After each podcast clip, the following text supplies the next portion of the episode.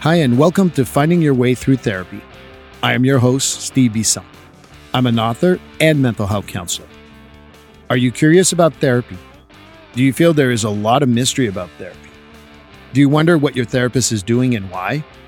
The goal of this podcast is to make therapy and psychology accessible to all by using real language and straight to the point discussions. This podcast wants to remind you to take care of your mental health, just like you would your physical health. Therapy should not be intimidating. It should be a great way to better health. I will demystify what happens in counseling, discuss topics related to mental health, and discussions you can have with your therapist. I also want to introduce psychology in everyday life, as I feel most of our lives are enmeshed in psychology. I want to introduce the subtle and not so subtle ways psychology plays a factor in our lives. It will be my own mix of thoughts as well as special guests. So join me on this discovery of therapy and psychology. Well, hello and welcome to Finding Your Way Through Therapy, the podcast. My name is Steve Bisson. I am a mental health counselor as well as an author. I wanted to start episode one by talking about why talk about therapy and counseling and psychology in a podcast. The first thing I want to say is that there isn't a whole lot of podcasts that talk about what I consider as important as physical health they don't talk about mental health as much. And when I go out or I'm in the community, I usually have a lot of people who ask me about mental health.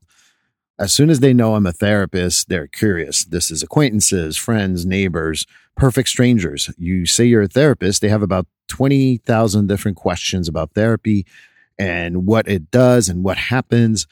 And they ask for cases and obviously for protective reasons, I will not talk about that. There's HIPAA that it's still involved here. But the first thing that I did was research stats. And yes, there will be stats that I discuss. About 20% of people reach out for therapy on any given year. That doesn't count the ones who are in therapy prior to that. But I always feel like there's a whole lot more people that are talking about therapy. When I do the informal survey about why they don't go to therapy, the number one answer is not uh, i don't have the time i don't know who to see or even talk about do i really need it. The most common answer is well i'm not that crazy or i'm not crazy or some form of answer like that. And the first thing i want to talk about is that you don't need to be off your rocker to go to therapy I would say that most of my clients are regular people, regular folks. They have families, they have jobs, they have a house, they have a car to go to school, anything that you would consider, open quotes, normal. And there's that word, normal. What the hell does that mean anyway? I don't really like that word. I've never thought that that's something we should really aim for in life, but we'll talk about that. And other episodes, but ultimately, normal is not a word that I usually use when I talk about therapy. There's a lot of people that are afraid that there's some sort of magic that goes on with therapy. You know, some smoke and mirrors or some like sleight of hand or reading minds or anything like that. But ultimately, therapy is not that there's no trickery involved. There's no special school to go how to get into people's heads. I don't have, for those of you who are Star Wars fans, I am not Kylo Ren. I'm not able to put my hand up and say, Oh, I know how you're feeling, and here are the fears and the things that you're having. If you know about a school that does that, though, I know that I'm interested, and I know a lot of people might be interested in knowing more about that.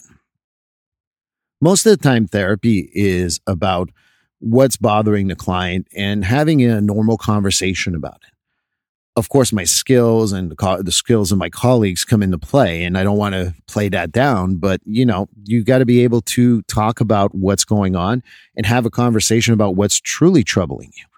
That's about what we do. I mean, I don't want to disparage any of my colleagues. I'm not saying that it's as easy as what's up, but at the same time, it is something as simple as having a conversation with someone at the end of the day, what we want is to make sure that you feel better. Some therapists start with more about what's going on or how is your whatever problem you're presenting with is happening or anything new happening with that.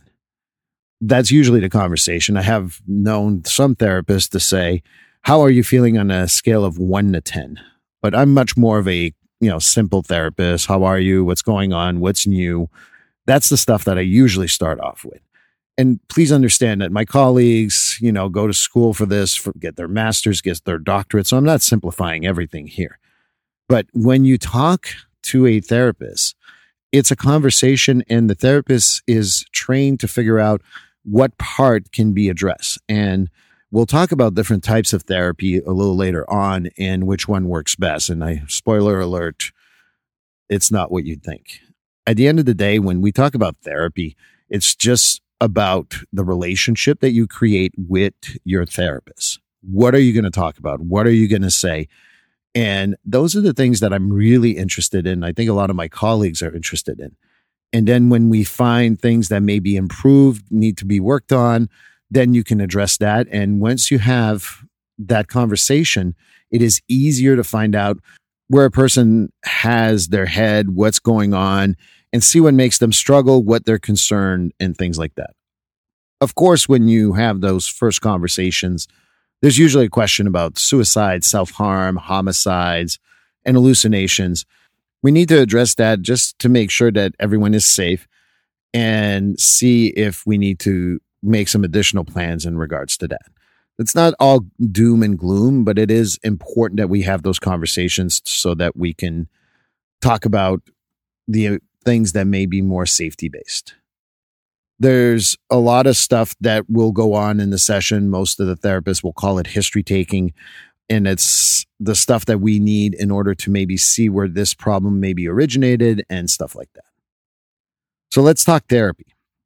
Let's talk what happens. But more importantly, learn to tame your fear with the dreaded shrink or whatever you want to call us and see how this can be helpful for you and how it can be as important to you as any other medical appointment you may have. So, thank you for joining me on episode one. And I hope this clarified a little more of what I'm going to be talking about. And obviously, there's going to be guests and other things that are very important in the psychological world as well as mental health, obviously, and everything else that may be related to that. Episode two is actually going to be available right now. And episode two is a conversation with Jason Ball. Jay is a friend of mine who actually does mental health first aid and has been doing that for about three years now. And so finish this episode and go right away to episode two.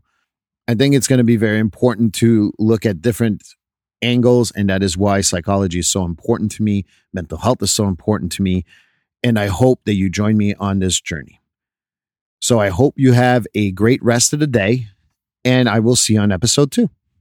Thank you so much for listening. Don't forget to subscribe and really look forward to being on this journey with you.